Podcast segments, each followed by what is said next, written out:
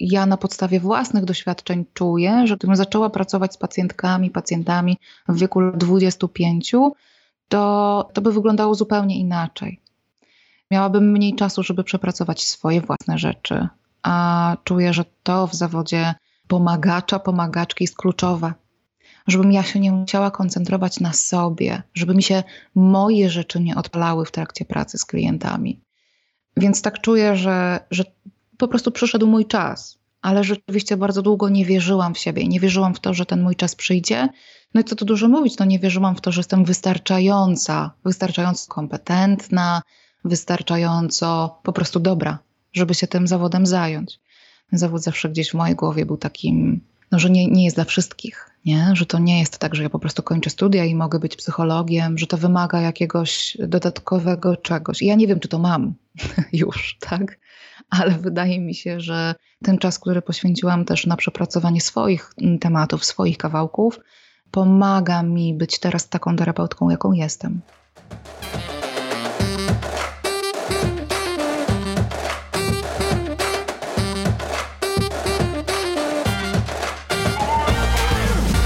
Cześć, tu Ania. Zapraszam do Pracowni Dziewczyn. Pracownia Dziewczyn to cotygodniowe rozmowy z dziewczynami i kobietami na temat edukacji.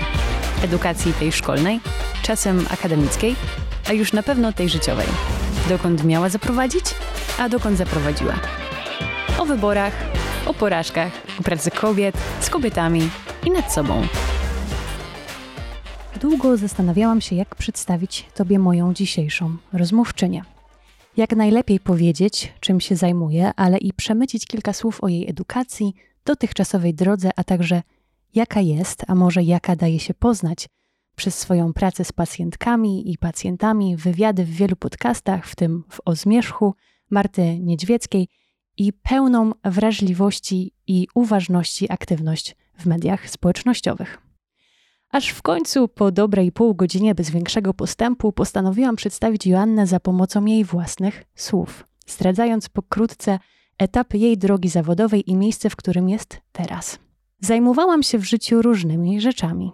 Zawsze marzyłam o psychologii, ale długo nie miałam odwagi, żeby zrobić z niej swój zawód. Byłam dziennikarką, specjalistką od PR-u, pracowałam w kawiarni, za barem i w firmie taksówkarskiej produkowałam filmy. Za każdym razem czułam, że to nie jest to, czemu chcę poświęcić swój czas na tej planecie. W końcu się odważyłam. Starannie wybrałam ścieżkę kształcenia, odłożyłam pieniądze, zaryzykowałam. Puściłam stare ścieżki, zaczęłam wydeptywać nową. Dziś po raz pierwszy w życiu czuję, że mam pracę, w której mogę być sobą. Nie muszę nic udawać, do niczego się zmuszać, codziennie negocjować ze sobą porannego wstawania. Po raz pierwszy mam też pracę, która mnie wspiera, zamiast eksploatować. Między innymi tak o swojej pracy pisze Joanna Frejus, psycholożka i psychoterapeutka. W mediach społecznościowych znana też dzięki swojej działalności na profilu O Matko Depresja oraz Dobrze jest nie rycz.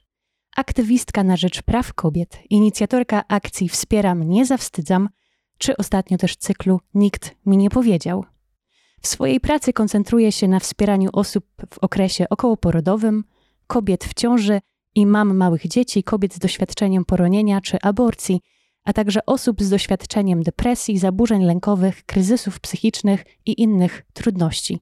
Mówi też głośno o zaopiekowaniu partnerów, partnerek, tatów i innych najbliższych osób, które szukają wsparcia.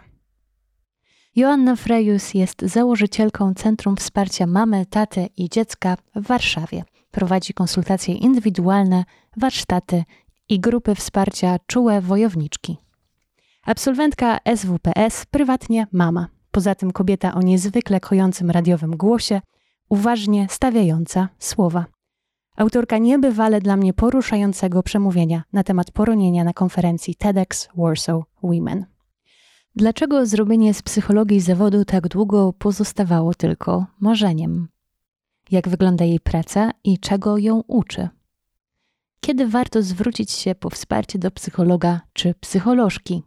Czym jest baby blues, a kiedy mówimy o depresji poporodowej? A także o wyzwaniach macierzyństwa. Między innymi o tym dzisiaj w pracowni. Joanna Frejus. Joanno, bardzo mi miło powitać Cię w pracowni dziewczyn. Cześć, Aniu, witaj. No, głos kojący radiowy. Staram się. Ty masz doświadczenie pracy w radiu, prawda? Jako dziennikarka. Tak, zgadza się. Mhm. W zawodzie dziennikarki najdłużej pracowałam właśnie w tej formie dziennikarstwa. No i pewnie stąd ten głos. Jak siadam przed mikrofonem i mówię do sitka, to tak automatycznie mi wskakuje taki właśnie głos. Jak mnie spotkasz na ulicy, to nie będę aż tak brzmiała. Rozumiem. Ja chyba też tak mam.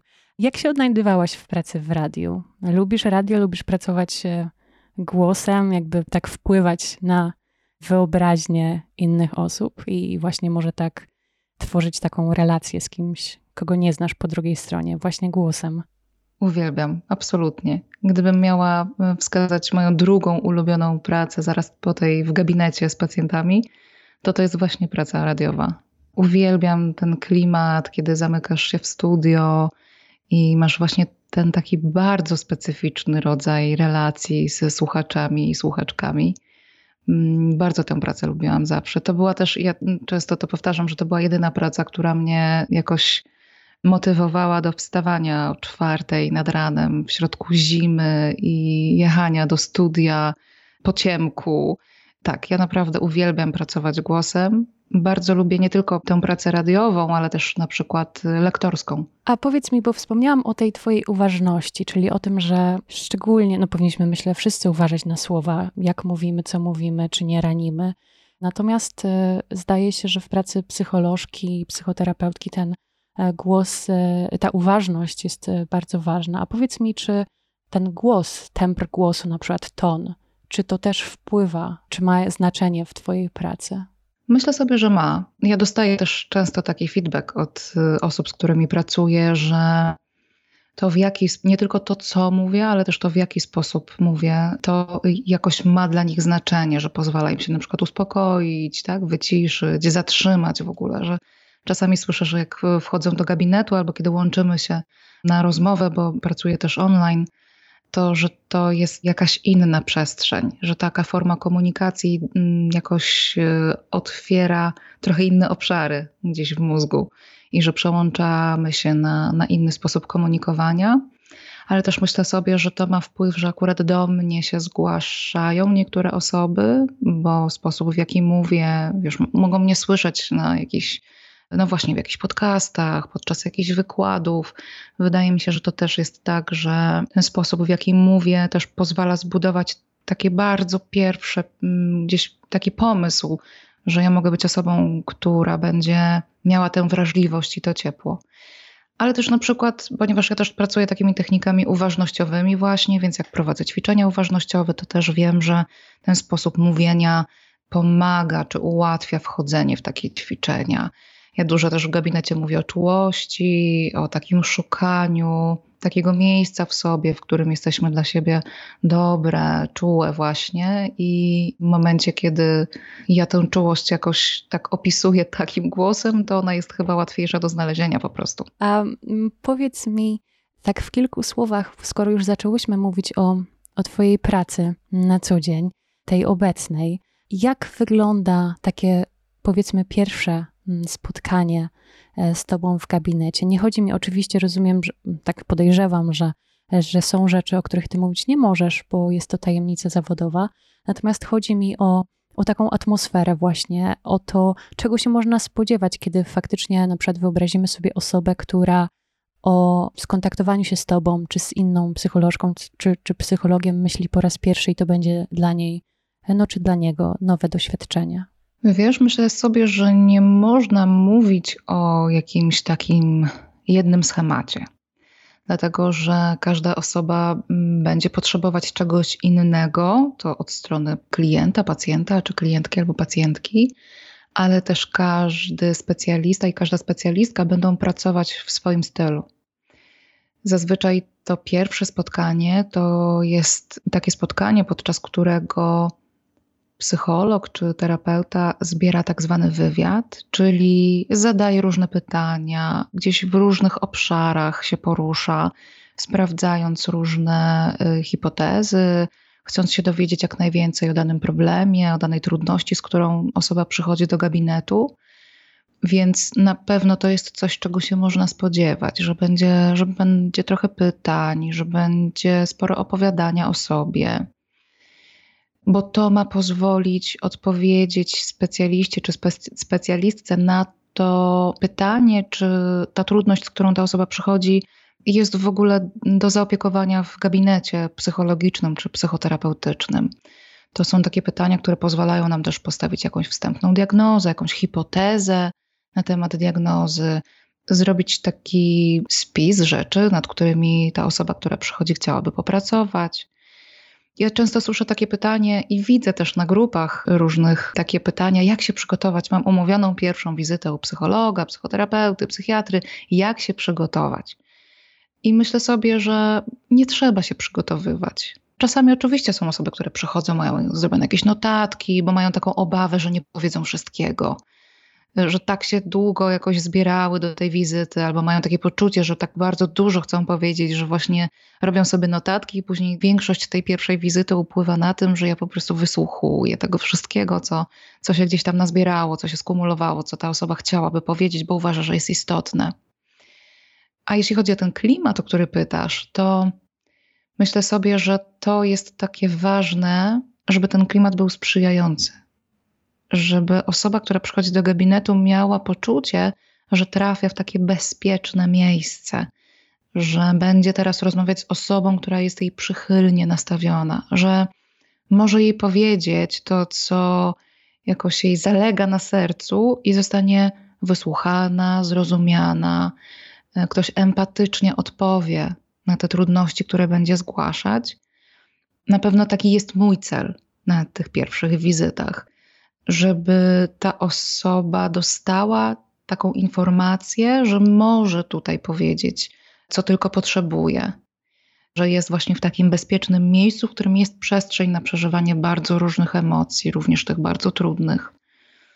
I myślę sobie, że jak wychodzimy po pierwszej wizycie z takim poczuciem, że właśnie o to zostaliśmy wysłuchani czy wysłuchane i że dostałyśmy, no może jeszcze nie odpowiedzi, tak? Może jeszcze nie wiemy wszystkiego, może jeszcze nie wiemy, mm, jak sobie poradzić z tym problemem, z którym przeszłyśmy, ale przynajmniej zostałyśmy wysłuchane i czujemy, że odpowiedziano na to z empatią, to że to jest właśnie to, co chyba powinno się czuć wychodząc z gabinetu. O tym sobie myślę po takiej pierwszej wizycie. Ona powinna gdzieś dawać takie poczucie, że okej, okay, ktoś mnie wysłuchał, ktoś mnie przynajmniej w jakimś stopniu zrozumiał i dał mi jakąś taką może nadzieję, że coś da się z tym zrobić, że może w inny sposób niż ja się spodziewam, ale że już nie jestem z tym sama. Powiedziałaś o bezpieczeństwie, bezpiecznej, bezpiecznej atmosferze. A powiedz mi, proszę, troszeczkę o bezpieczeństwie naszej historii, czy historii tego doświadczenia, czy wydarzenia, które miało miejsce u nas w życiu, którym się dzielimy z psycholożką czy z psychologiem, właśnie co zawiera się w takiej tajemnicy zawodowej psycholożki? Osoby, które ukończyły studia psychologiczne, czyli są psychologami, psycholożkami z dyplomem, pracują w oparciu o kodeks etyczny psychologa.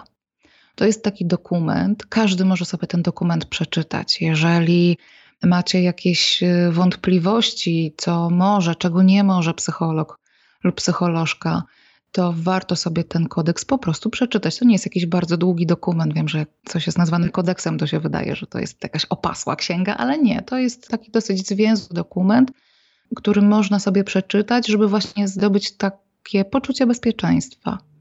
No i też wiedzieć, kiedy ewentualnie coś jest jakoś przekraczane, gdyby taka sytuacja miała się zdarzyć.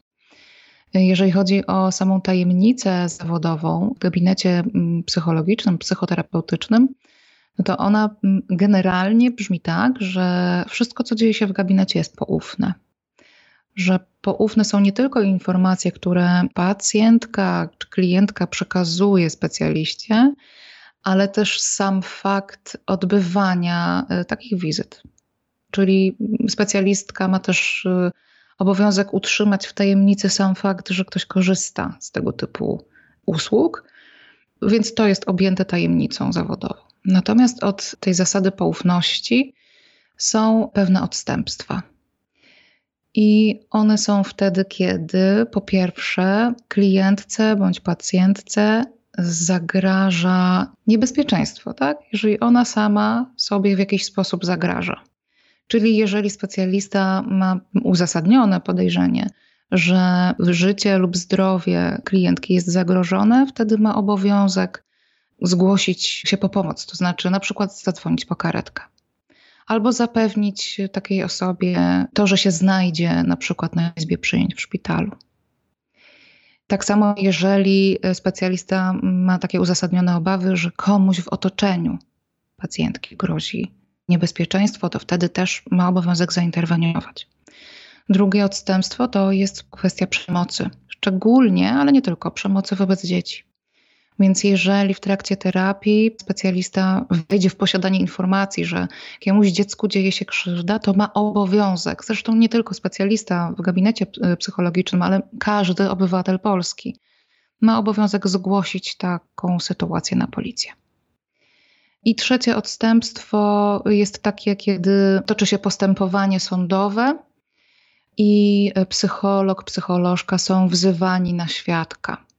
Więc psycholog, y, jeżeli to jest postępowanie przed sądem cywilnym, ma prawo odmówić i nie składać zeznań.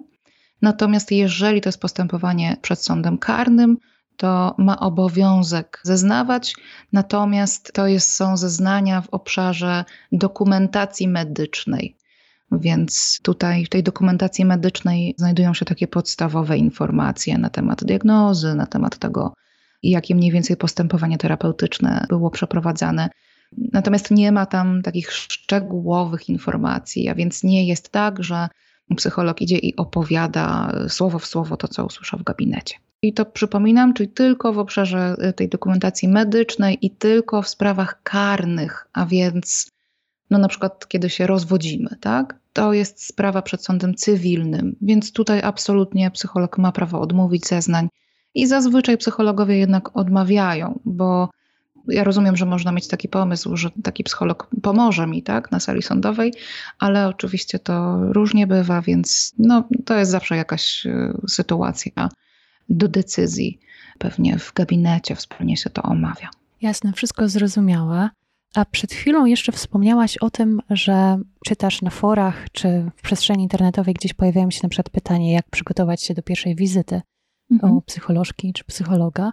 Czy ty w czasie mm, swojej pracy, już tego doświadczenia, bycia w tym środowisku, spotykania różnych osób, czy ty widzisz, że wśród Polaków i wśród Polek zmienia się podejście do takiej ważności zadbania o zdrowie nasze psychiczne, czy taka ważność szukania na przykład wsparcia, jeżeli sobie nie radzimy, czy nie, nie, chcę powiedzieć przyznania się do czegoś, bo to jakby to, że sobie nie mhm. radzimy, absolutnie nie musi być przyznaniem, ale czy właśnie widzisz, że na przykład otwieramy się bardziej w dyskusjach na ten temat, że to przestaje być w pewnym sensie niespotykane albo takie właśnie kryjące się za jakimś takim tabu rodzinnym? Powiedziałabym, że i tak, i nie. Oraz tak bardzo po psychologicznemu, że to zależy, mhm. bo kiedy spojrzymy na osoby mieszkające na przykład w dużych miastach, funkcjonujące w takich no, określonych bańkach światopoglądowych, to faktycznie jest, czy może być tak, że o korzystaniu z usług psychologa czy psychoterapeuty, o byciu w terapii, o doświadczeniach y, związanych z różnymi trudnościami natury psychologicznej, ale też na przykład z zaburzeniami, których się doświadczyło, że taka otwartość na, na rozmowy y, jest i ona jest coraz większa, i to w zasadzie jest takie w niektórych kręgach już absolutnie naturalne, że się ma terapeutę czy terapeutkę, że się, że się korzysta z psychoterapii, że w taki sposób gdzieś korzysta się z takiego wsparcia. Natomiast równie dobrze mam świadomość, że istnieją też miejsca, w których nadal się o korzystaniu z, ze wsparcia psychologicznego nie mówi głośno gdzie to jest w jakiś sposób tabuizowane, gdzie nie wolno się do tego przyznać, bo istnieje obawa, że się zostanie właśnie wyśmianym. Więc to jest jakiś taki kontekst miejsca zamieszkania, funkcjonowania w, w jakimś środowisku. Ale oprócz tego mamy też bardzo różne konteksty życiowe. I tak na przykład myślę o mamach małych dzieci, które owszem mają coraz większą świadomość tego, że ten okres okołoporodowy to jest taki czas, kiedy naprawdę bardzo dużo się dzieje i fizycznie, i w psychice, i bardzo dużo rzeczy się odpala z przeszłości, bardzo dużo rzeczy się w teraźniejszości dzieje, a kojarzy nam się z przeszłością, albo ta przyszłość nas napawa jakimś lękiem. Więc świadomość tego, że takie rzeczy się dzieją, jest coraz większa. Natomiast podejście do tego, że ja jako mama małego dziecka miałabym mieć zdiagnozowaną depresję albo inne zaburzenie emocjonalne i miałabym się poddać leczeniu, czyli psychoterapii bądź farmakoterapii, jeszcze cały czas gdzieś jest bardzo często owiane jakiegoś rodzaju tabu. Czyli mamy gdzieś taki, takie przekonanie, jest gdzieś taka, takie społeczne wymaganie, że matka musi dawać radę. A to dawanie rady oznacza samodzielne przedzieranie się przez własne trudności.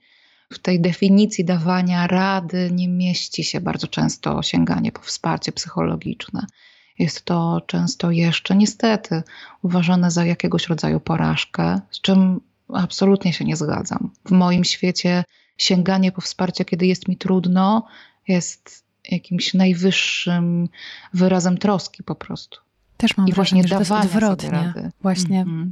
powiedzenie, że potrzebuję pomocy, to jest dla mnie jakaś taka oznaka wielkiej siły. Mm -hmm. Tak, szczególnie w takim środowisku, które nie jest przychylne i istnieje prawdopodobieństwo, że tego nie zrozumie. Zobacz, jaka to jest odwaga, jakie to jest właśnie danie sobie rady, tak. sięgnięcie po, po wsparcie, sięgnięcie po pomoc. Jaka też samoświadomość. Tak, dlatego jak pierwszy raz y, w gabinecie y, albo na wizycie online spotykam się z mamą małego dziecka i widzę i słyszę, że to było dla niej trudne. Zbierałam się długo, nie mogłam się zdecydować, miałam poczucie, że to jakoś mnie zdefiniuje jako złą matkę. To bardzo często dzielę się takim poczuciem dumy po prostu, tak? że to, że ona w ogóle w tym gabinecie jest, że ona w ogóle na tej konsultacji jest, że sięgnęła po to wsparcie, to jest jeden z trudniejszych kroków na tej drodze. Że wiem, mam świadomość, przez jakie pokłady niepewności, też często wstydu i lęku musiała ta osoba się przedrzeć, żeby usiąść naprzeciwko mnie i zacząć ze mną rozmawiać. I to mnie nieustannie napawa wzruszeniem po prostu.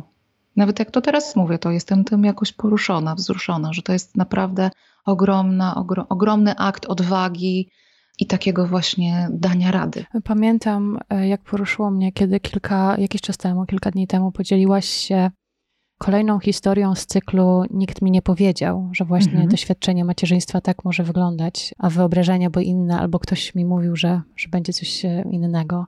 I, I, kiedy podzieliłaś się takim, takimi słowami, nikt mi nie powiedział, że dobre mamy mogą mieć straszne myśli czy gorsze dni. Mhm. E, że właśnie ten standard, że, że dobra mama to no, nie ma gorszych dni. Nie, nie ma jak. to, to mhm. naprawdę mnie uderzyło. Jakbyś mogła też e, w kilku słowach powiedzieć e, o powstaniu tego cyklu, właśnie tego, co na przykład kobiety, które spodziewają się dziecka, słyszą a czego właśnie im nikt nie mówi? Ten cykl, zresztą jak każdy, y, który jakoś zaczynam i, i, i się dzieje na, na tym profilu o matko depresja, jest inspirowany tym, co słyszę w gabinecie. I też moimi własnymi doświadczeniami oczywiście. Więc cykl Nikt mi nie powiedział jest inspirowany tym, że bardzo często w swoim gabinecie właśnie słyszę to sformułowanie.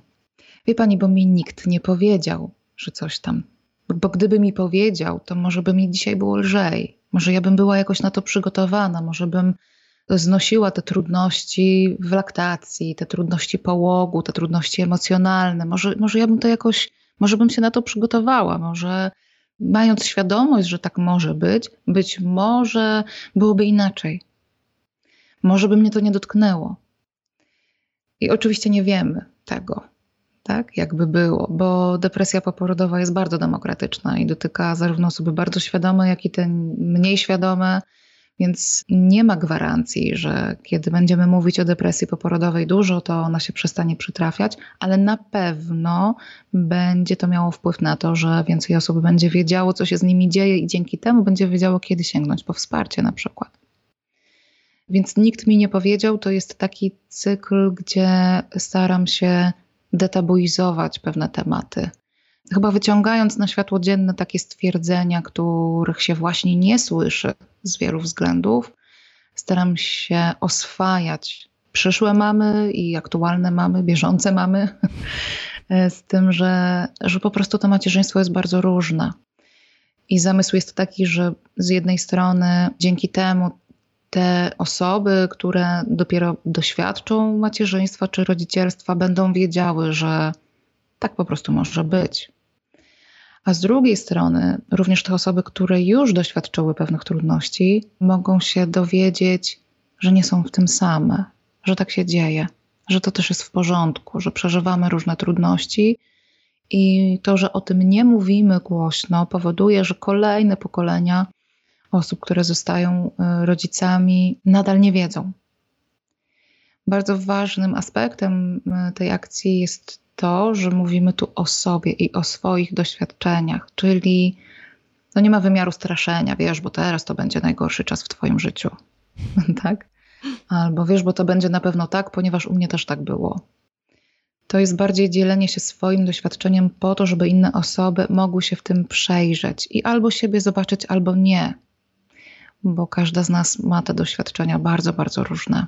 A jakbyś ty miała użyć e, te słowa właśnie? Nikt mi nie powiedział. Było coś, co cię tak zaskoczyło w twoim doświadczeniu, czy właśnie wczesnego macierzyństwa, czy ciąży? Każdy post z tej serii Nikt mi nie powiedział jest bardzo y, o mnie też. Więc to są takie, takie rzeczy, które mnie też dotyczą. Mm, więc jest tam pewien element autobiograficzny. Natomiast y, gdybym miała wybrać y, taką jedną rzecz, o której na pewno zbyt mało słyszałam i z którą się w jakiś sposób zderzyłam, jak ze ścianą we własnym macierzyństwie, to pewnie to by były takie mm, trudności związane z połogiem. Zobacz, jak wygląda narracja na temat macierzyństwa, zostawania matką. Nie ma połogu. Nie ma, prawda? Nie ma. Jest ciąża, która jest wspaniałym tak. czasem, kiedy po prostu rośnie w nas życie.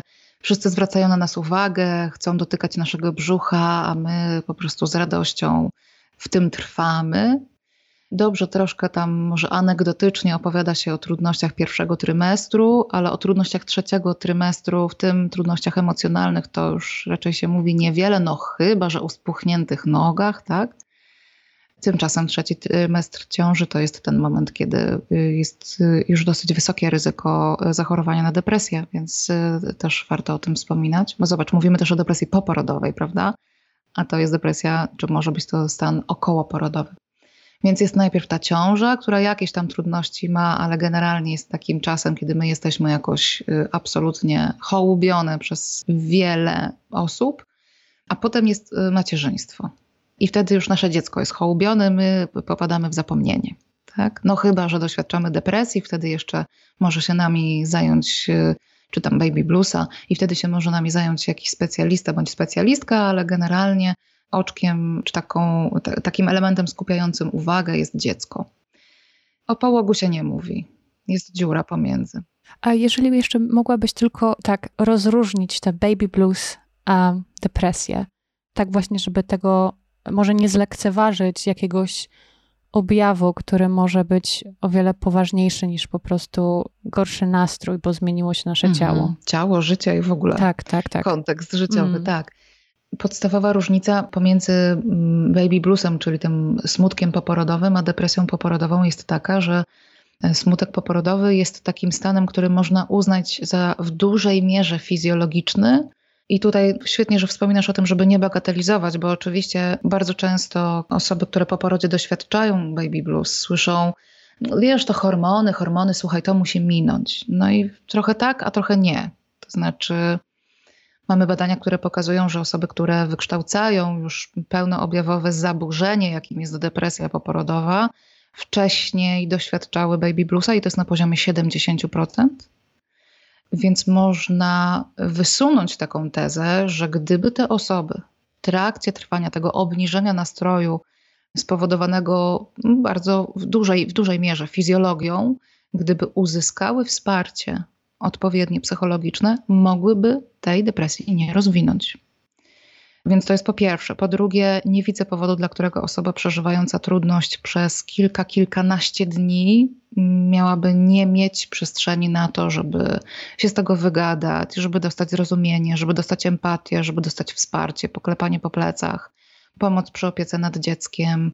Jakby nie widzę powodu, dla którego stwierdzenie, wiesz, bo to hormony, miałoby powodować, że ta osoba zostaje z tą trudnością sama właśnie takie pozostanie czy pozostawienie takiej osoby samej sobie w przeżywaniu tego obniżenia nastroju, więc takiego poczucia smutku, gdzieś poczucia beznadziei, też często wysokiego lęku po prostu przeżywanego w kontekście tego nowego zupełnie doświadczenia, zupełnie, nowej sytuacji, może silnie wpływać na to, że u tej osoby się nie wycofa ten stan, czyli że po tych y, mniej więcej dwóch tygodniach nie wróci wszystko do, do normy, tylko ta osoba zacznie rozwijać właśnie zaburzenie.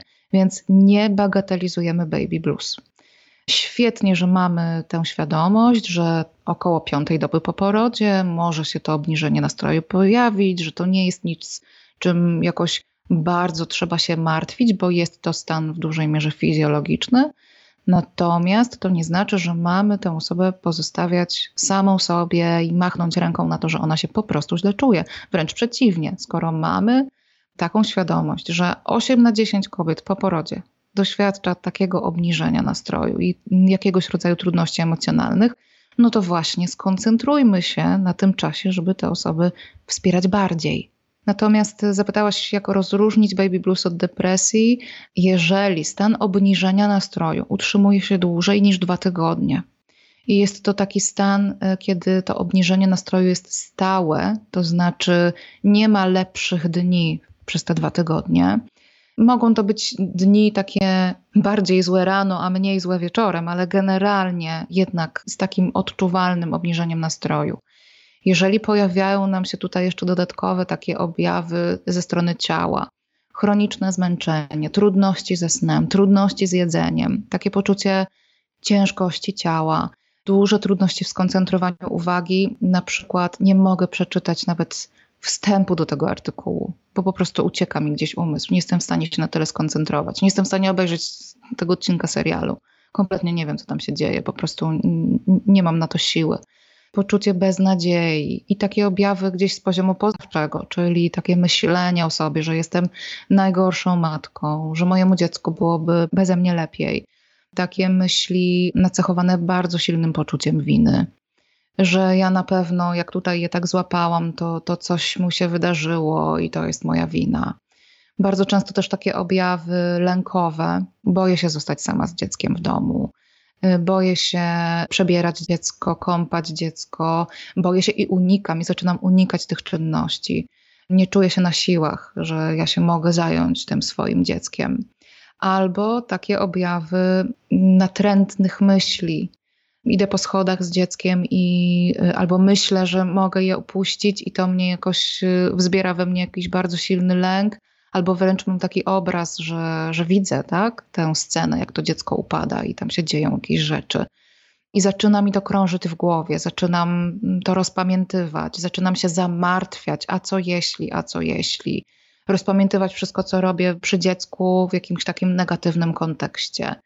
Więc jak ten stan jest taki, że utrudnia funkcjonowanie, zaczynam się wycofywać z opieki nad dzieckiem, zaczynam mieć myśli samobójcze, albo dzieciobójcze, to to naprawdę jest sygnał, że warto z kimś o tym porozmawiać.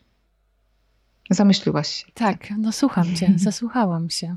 Mm. Chciałabym cię zapytać o, ten, e, o to zawstydzanie mam, ze względu na to, jak wychowują swoje dzieci, czy też rodziców, mm. bo to już pewnie nie tylko mamy, tylko wszystkim się obrywa. Tak, oczywiście są matki i tateły, tak? O tak, tateły. Mm. Zawstydzać chyba można o wszystko, prawda? Czy za wszystko?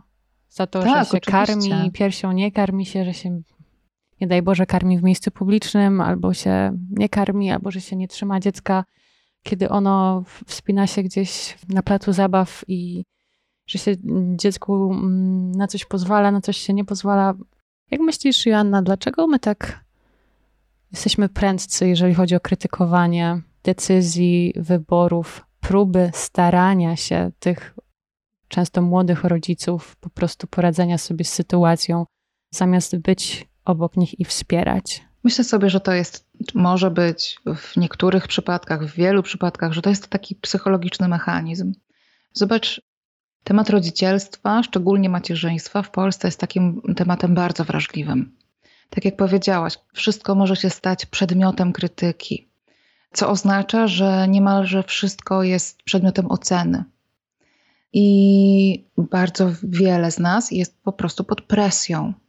No ale dziecko jest i jakieś decyzje musimy podejmować i podejmujemy te decyzje i często są to decyzje podejmowane w pocie czoła, z, ze stresem, z drżącymi rękoma, tak? Podajemy dziecku kawałek marchewki w całości, a nie przetarty i to dziecko się krztusi. Więc my mamy po prostu wielkie poczucie winy, że podjęłyśmy nie tę decyzję, więc przecieramy. No to potem mamy poczucie winy, że przetarłyśmy i to dziecko nie gryzie, a to BLW jest takie wskazane i tak dalej, i tak dalej. Więc zaczyna się od tego, że my najpierw podejmujemy swoje decyzje i potrzebujemy się w nich jakoś utwierdzić, że one są słuszne. Dokonujemy jakiegoś rodzaju upewnienia siebie, że te nasze decyzje są słuszne, i niewiele potrzeba, żeby to poszło w taką stronę, że to są decyzje jedynie słuszne. No i teraz zobacz, my podjęłyśmy swoją decyzję, musiałyśmy ją tam sobie przyklepać w umyśle, że ona jest właśnie taka słuszna i jedyna dobra, żeby odepchnąć od siebie te wątpliwości, że mogłyśmy podjąć jeszcze lepszą, inną decyzję. I nagle pojawia się osoba, która podjęła tę inną decyzję. Tak? I co się może wydarzyć w umyśle takiej osoby niepewnej tego, co y, jakoś zadecydowała, o czym zadecydowała. No to budzi jakiś dysonans. Ktoś wybrał inaczej. To jest bardzo króciutka droga do tego, żeby to odebrać jako krytykę swojego własnego Samego wyboru. siebie, tak, tak, tak. Mhm. Czujesz? Czyli ona karmi to dziecko do tam, nie wiem, trzeciego roku życia piersią, a ja podjęłam decyzję, że po trzecim miesiącu odstawiam, bo tak. I tli się we mnie jakieś poczucie, że może, może mogłam inaczej, a może coś tam, tak? Więc mam wrażenie, że bardzo często krytykujemy inne osoby za to, że dokonały innego wyboru niż my, po to, żeby siebie utwierdzić w tym swoim wyborze. Że to jest trochę taka funkcja uspokojenia własnego sumienia.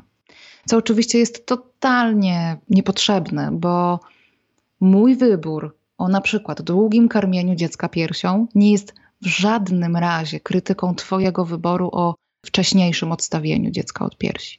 Po prostu nie jest. Jest to po prostu mój wybór, tak samo jak Twój wybór jest Twoim wyborem. I gdybyśmy były w stanie przejść nad tym do porządku dziennego, że każda z nas może podjąć swój wybór, że każda z nas ma swoją macierzyńską drogę, i nie musimy iść tą samą ścieżką, żeby się upewniać same, że ta nasza ścieżka jest dobra, tak? To być może wtedy byłoby nam łatwiej odpuścić innym matkom dookoła. Po prostu. Wspomniałaś o wyborach i o tej ścieżce. Wróćmy na chwilę do Twojej ścieżki edukacji i ścieżki zawodowej. Dlaczego Ty tak długo dawałaś tej psychologii czas na czekanie na swoją kolej? Aby stała się Twoim zawodem, właśnie? Wiele czynników miało na to wpływ. Jestem taką osobą, która wbrew pozorom wcale nie jest taka pewna siebie.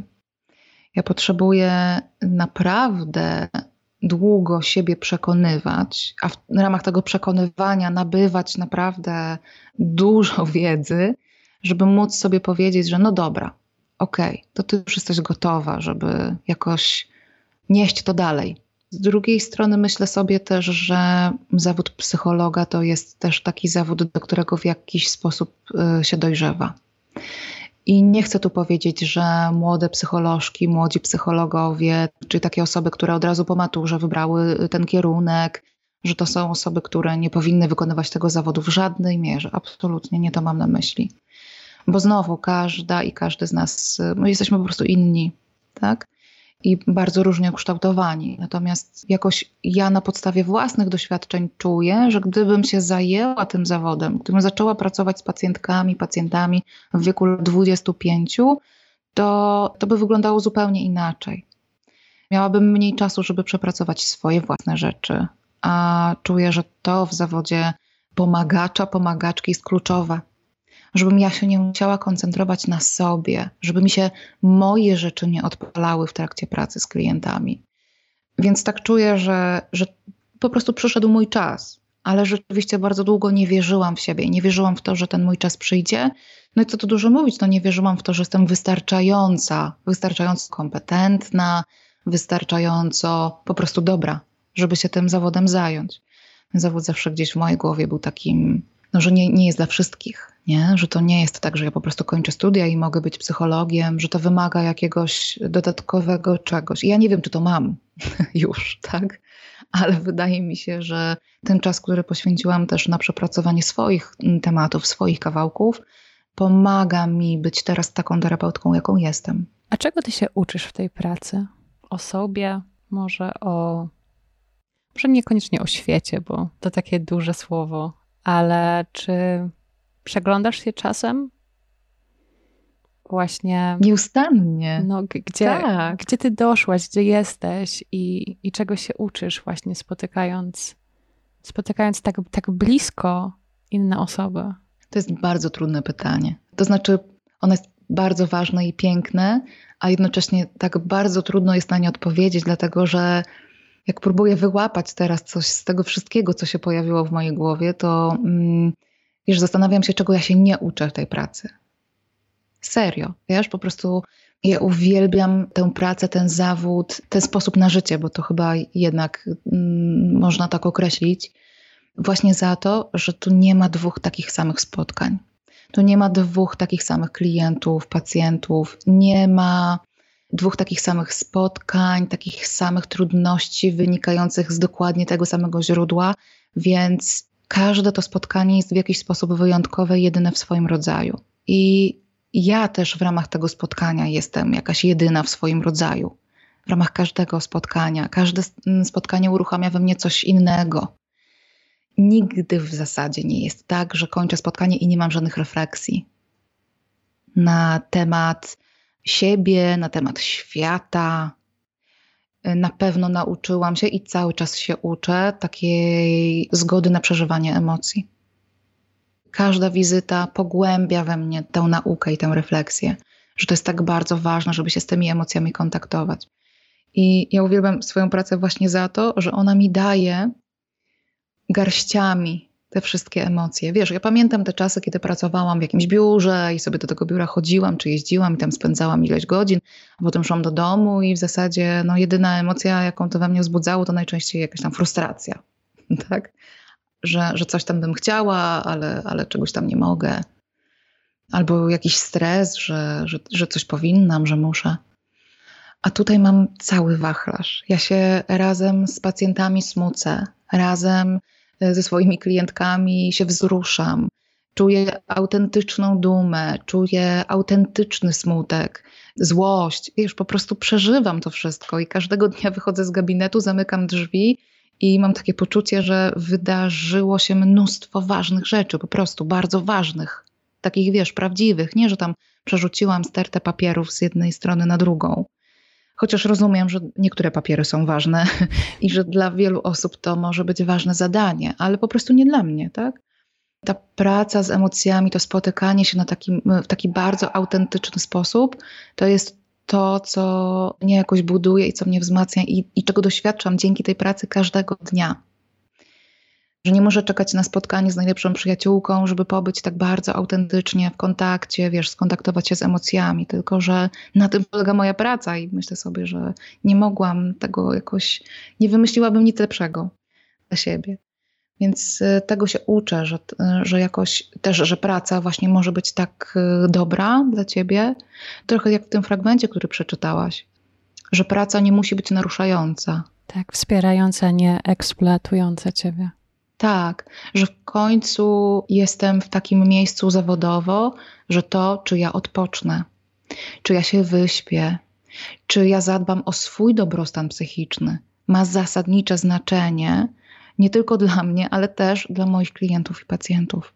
Mhm. Więc zobacz, po raz pierwszy jest tak, że ja po prostu nie mogę się ze sobą wykłócać, że to dobra, teraz popracuję tam 18 godzinę, jutro jeszcze docisnę jakiś projekt, później zjem, y, później się wyśpię i, tak dojadę do końca miesiąca jako wrak człowieka, a potem będę potrzebowała trzech tygodni urlopu, żeby się pozbierać. Po prostu nie mogę tego zrobić w tej pracy. Nie mogę. To, że o siebie zadbam, to, że ja się będę dobrze czuła, jest kluczowe, żebym mogła być wsparciem dla swoich klientów. No, byłabym hipokrytką, gdybym siadała naprzeciwko swoich pacjentów i uczyła ich, czy pomagała im w takim procesie uczenia się, dbania o siebie, sama po prostu będąc wrakiem. Zdarzało mi się, pewnie, że mi się zdarzało, bo to jest bardzo silny schemat, który przynosimy z innych miejsc pracy. Bo my jesteśmy chwaleni, prawda, za ilość. Oczywiście. Nawet nie, że efektywnej pracy i, i wysiłki i tak dalej, ale to, że nie, się zajeżdżamy. Efekt... Tak? tak? bo jaka to jest efektywna praca, mhm. jeżeli ja nie śpię od trzech, o, tak. od trzech nocy, tak? No jakby to nie o to chodzi, że, że jakby ten etos pracy tak, jest, tak bardzo źle jest rozumiany. I mhm. oczywiście, że jak masz doświadczenia wcześniej pracy z klientami, nie wiem, korporacyjnymi albo prowadzenia swojej firmy, która właśnie tak działa, że im więcej zrobisz, tym więcej zrobisz, tak? Tak, tak. To nagle jak zmieniasz zawód i zostajesz terapeutą, to to chwilę zajmuje, zanim zrozumiesz, że tutaj tak nie wolno. Po prostu. Po prostu tak nie wolno. Bo się wypalisz, bo jakość Twoich usług nie będzie taka, jak powinna być, bo nie będziesz w stanie, myśląc o tym, że Ty jesteś głodna, że jesteś zmęczona, że już ledwo ci tak wiesz, powieka tak zaczyna opadać, Opada. że nie, nie będziesz w stanie być w kontakcie z tym klientem czy pacjentem, a to jest kluczowe być w kontakcie.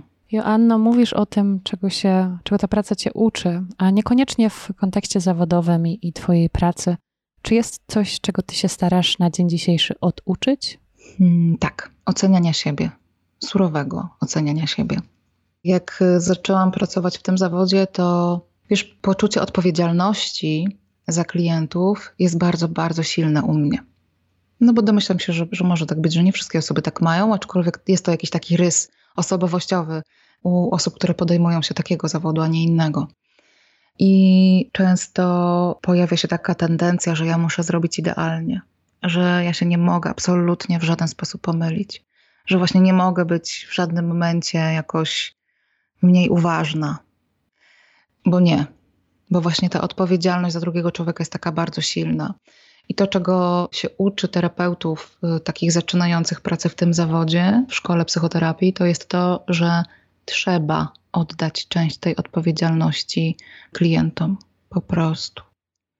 Więc ja cały czas jestem w procesie uczenia się tego, że to nie jest tak, że ja mogę za kogoś zrobić zmianę, tylko że ta osoba naprzeciwko mnie, że to jest jej życie i to jest jej zmiana. I że ja jestem od towarzyszenia i wspierania w tej zmianie, ale ja jej nie zrobię za tę osobę. Więc tego się uczę na pewno dzień po dniu, takiego oddawania odpowiedzialności w jakimś stopniu i nie oceniania siebie surowo, kiedy czasami trzeba coś poprawić, czasami trzeba coś powtórzyć. A to miejsce, w którym jesteś teraz, no i ta praca wymarzona, która tyle cię uczy i pozwala ci tak mocno przeżywać życie jakby na nowo każdego dnia, to. Mm, Jak to patetycznie zabrzmiało. Ale nie, no, no żyćko. żyćko, tak, lubię tak, to słowo. Żyćko. Ty jesteś dumna z tych wyborów, które doprowadziły cię do tego miejsca, do tej, z tej takiej pogmatwanej, zdawałoby się, ścieżki, która cię doprowadziła do tego miejsca, że ja właśnie z tobą tutaj siedzę i rozmawiam jako z psycholożką i psychoterapeutką, która jest e, wsparciem dla tylu osób. Jak zaczęłaś to pytanie, to hmm, nie, nie myślałam o tym. Wiesz, w ramach tego surowego oceniania siebie, nie, nie czułam dumy. Ja się cieszę jak dzieciak. Mhm. Nie? Że mam taką pracę i że to jest ten moment w moim życiu, kiedy jest mi dobrze. Muszę pomyśleć o tej dumie. Kurczę. No, widzisz? No, te ścieżki nasze y, zawodowe, edukacyjne, one się tak zaczynają w jeden sposób. Zaczynamy w punkcie A. Czasami się zdaje nam, że żeby dojść do punktu B, to przechodzimy przez cały alfabet liter. Pamiętasz takie pierwsze marzenia z bycia kimś? E, kim mała Joanna chciała być? Pewnie. Najpierw chciałam być weterynarką. I to jeszcze taką weterynarką dużych zwierząt, wiesz, konie. O, rany. tak, naprawdę. I oczywiście składam to na karp tego, że nie byłam w ogóle świadoma, na czym polega ta praca. Ale tak, weterynarką. I dosyć długo mi się to utrzymywało. Zresztą moja mama często wspomina, że ja tak, ty zawsze przynosiłaś chore, zapchlone, takie zwierzątka do domu i trzeba je było ratować. I my już naprawdę się nauczyliśmy, jak wykarmić takiego ptaszka, a jak takiego ptaszka. I tam i kotka bez oka, i, i pieska, i coś tam. Pamiętam też, jak kiedyś, no oczywiście te wszystkie bezdomne psy, które ja po prostu gdzieś głaskałam i okazywałam empatię, szły za mną do domu w bloku i pamiętam jak kiedyś była tam babcia moja, która przyjechała akurat jakoś w odwiedziny i, e, no i ja oczywiście e, do lodówki, żeby tam, e, wiesz, jakąś wędlinkę temu, temu piesku. A moja babcia mówi, chwila, moja babcia była taką osobą wychowywaną w no, trudnych warunkach materialnych. I absolutnie to się nie mieściło jej, w jej światopoglądzie, że teraz bezdomny pies będzie jadł tam, nie wiem, jakąś wędlinę czy kiełbasę. I dała mi skórkę chleba skórkę chleba, żebym dała temu psu. Ja mówię, babciu, ale przecież nie, ten piesek nie będzie chciał tego jeść. A babcia mi powiedziała, wiesz, jak będzie, jeżeli nie będzie chciał tego zjeść, to znaczy, że nie jest głodny. Więc y, to mi jakoś zapadło w pamięć. I y, tak, i długo ze mną była ta myśl, że ja będę tą weterynarką i że ja będę jakoś leczyć te zwierzęta. A później już y, gdzieś zaczęło mi świtać dziennikarstwo. Ja bardzo lubiłam pisać, uwielbiałam pisać. Tę miłość do mówienia znalazłam sobie później, ale, czy zrozumiałam później, ale pierwsza była miłość do pisania i pamiętam, że to dziennikarstwo było dla mnie takim pomysłem, że ja dzięki temu będę mogła pisać. A potem się okazało, że, że jednak gadałam w ramach tego dziennikarstwa, ale, ale tak, już tam od pierwszych. A no i oczywiście dlatego wybrałam takie, a nie inne studia, bo ja pierwsze studia, które robiłam po maturze, były nakierowane na to, żebym została dziennikarką, właśnie ale ja nie chciałam iść na studia dziennikarskie, bo mi się to wydawało bez sensu, bo stwierdziłam, że pisać to ja potrafię, tylko ja trochę nie wiem, o czym miałabym pisać. Więc poszłam na politologię. Z jakiegoś powodu, w tych czasach, kiedy ja zdawałam na studia, to był kierunek tak oblegany, że to było coś niesamowitego. 20 osób na politologię na jedno miejsce w Poznaniu. I do tej pory się zastanawiam, co myśmy mieli w głowach. Jakby co myśmy chcieli po tej politologii robić właściwie, bo zawód pod tytułem politolog to jest jakieś naprawdę e, rzadkie zwierzę dosyć. No ale tak, rzeczywiście poszłam na tę politologię i, i z takim zamysłem, że będę dziennikarką. Specjalność dziennikarska, więc co były jakieś zajęcia takie gdzieś w jakimś studio radiowym czy telewizyjnym, to, to zazwyczaj dostawałam ofertę pracy, więc ja już coś tam coś pisałam, coś, coś robiłam, a później trafiłam już do radia. No i wiedziałam, że te studia, już wtedy wiedziałam, że te studia to, to nie jest coś, co jest potrzebne, żeby być e, dziennikarzem czy dziennikarką. Zobacz teraz, jak się ten zawód zmienił. W ogóle nie musisz być dziennikarką, żeby robić swój program, żeby się dzielić wiedzą, żeby pisać, nagrywać. Mm. Prawda. Chociaż dostałam niedawno, jakiś czas temu dostałam maila od dziewczyny, która chciałaby założyć podcast i chodzą jej myśli po głowie, że nie jest dziennikarką i że to mm-hmm. jakby, że, że nie można. Oczywiście Tylko staram co, się ją wyprowadzić z, nas, z błędu. No właśnie, co z nas czyni dziennikarzy? No to jest chyba po prostu chęć... E, Praktyka, myślę. Tak, chęć opowiadania rzeczywistości nawet. Tak, ciekawość, empatia. Mm-hmm.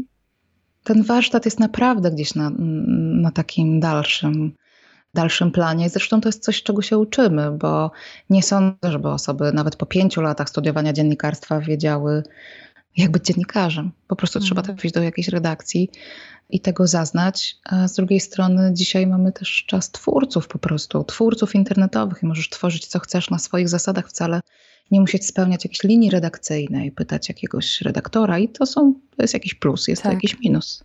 Tak, prawda. Joanno, a tak w temacie jeszcze edukacji i tego, jak może wygląda nasz system edukacji w Polsce. Mm.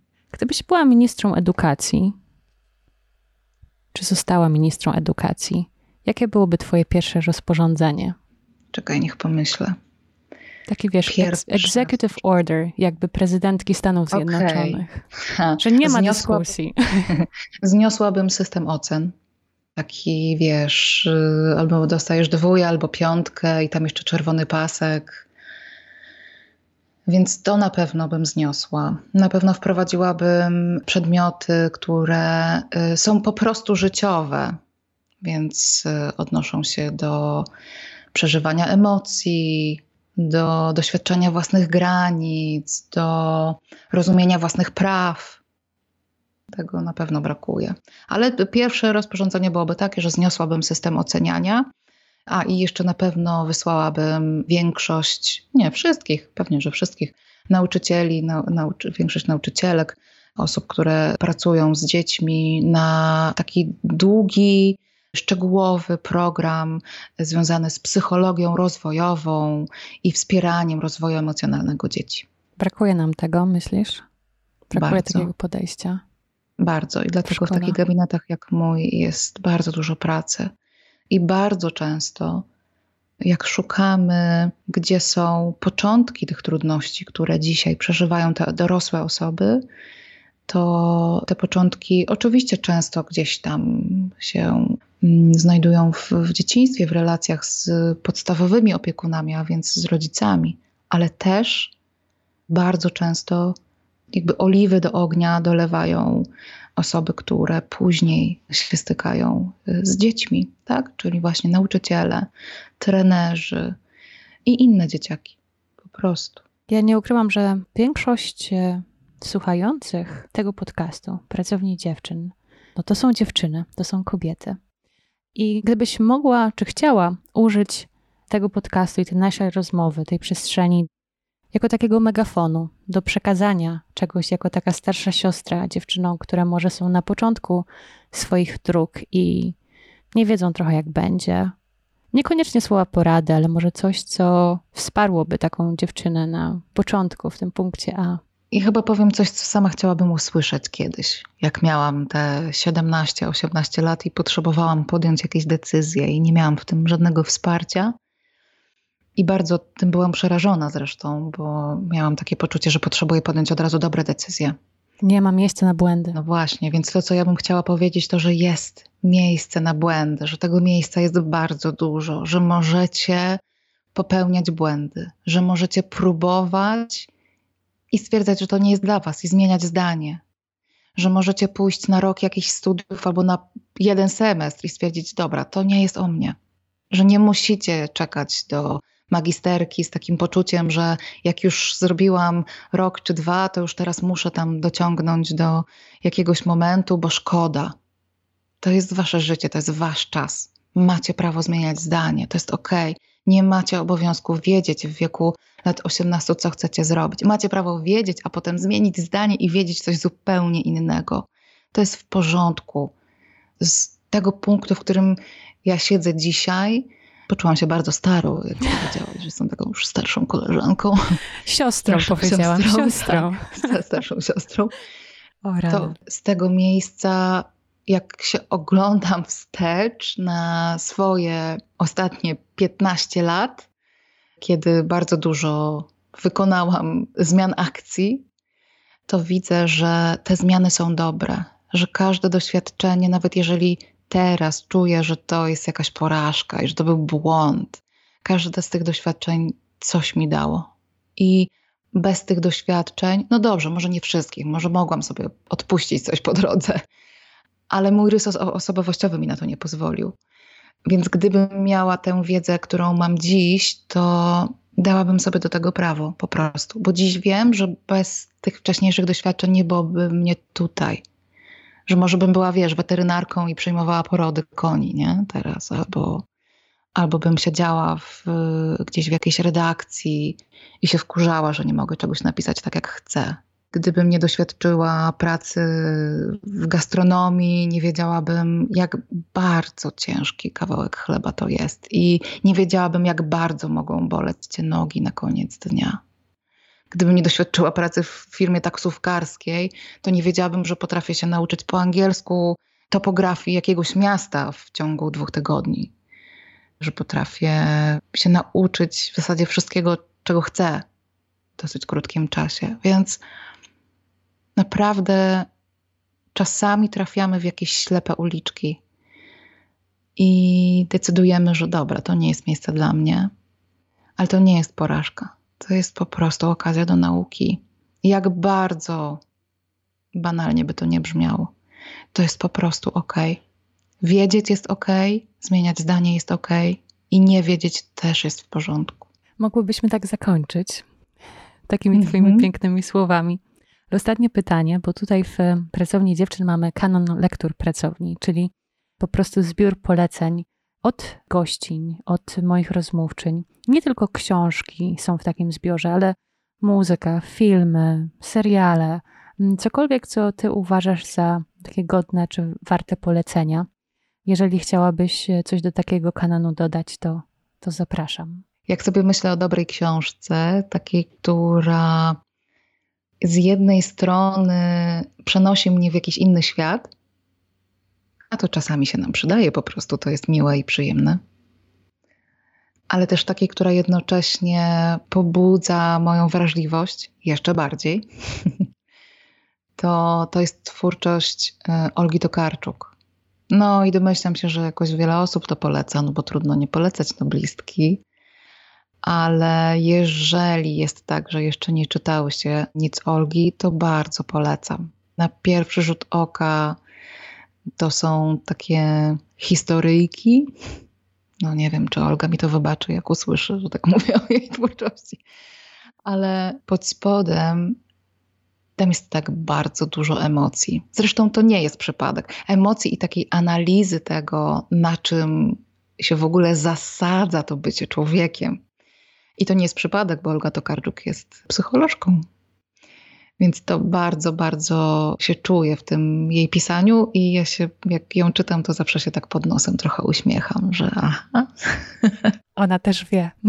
Ona też wie. Mam świadomość tego, że to jest gdzieś powiązane z tą wiedzą psychologiczną i super.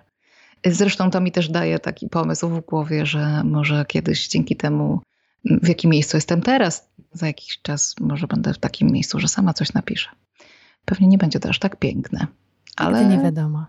Nigdy nie wiadomo. Może będzie Joanna Frejus, kolejna polska noblistka z dziedziny literatury. Nigdy nie wiadomo, gdzie ta nasza Aż droga. takich ambicji chyba nie mam. Czasami wychodzi w praniu, no co, co zrobić? tak jak Wojciech Mann kiedyś y, mówił, że czasami jak siada do mikrofonu, to mu się powie więcej niż zaplanował. Więc e, tak, może, może mi się napisze więcej niż zaplanuję.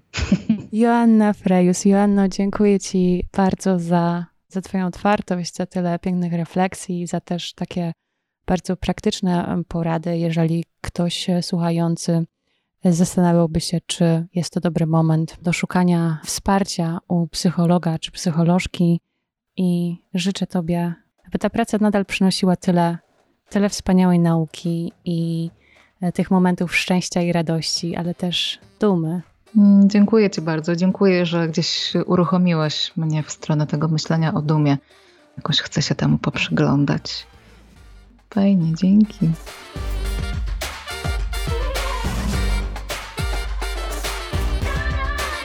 Mnie pozostaje tylko zaprosić Cię na stronę e, Joanny Frejus, joannafrejus.pl, a także e, na jej profile na Instagramie o matko depresja i dobrze jest nierycz.pl. Jeśli jest to Twoje pierwsze spotkanie z pracownią dziewczyn, witam. Zapraszam do zapoznania się z odcinkami, które były już opublikowane wcześniej. Jeśli uważasz, że warto, podaj tę rozmowę koleżance, przyjaciółce albo w mediach społecznościowych, oznaczając pracownię dziewczyn, konto pracownia dziewczyn pod. E, będzie mi bardzo miło. Dziękuję. Niech się ta rozmowa niesie. Oprócz tego, że pracownia jest na Instagramie, do pracowni zawsze można napisać, czy to właśnie w prywatnej wiadomości e, tamże, czy na maila pracowni dziewczyn, pracownia dziewczyn podcast małpa gmail.com. To tyle na dzisiaj. Do usłyszenia w kolejny czwartek. Cześć!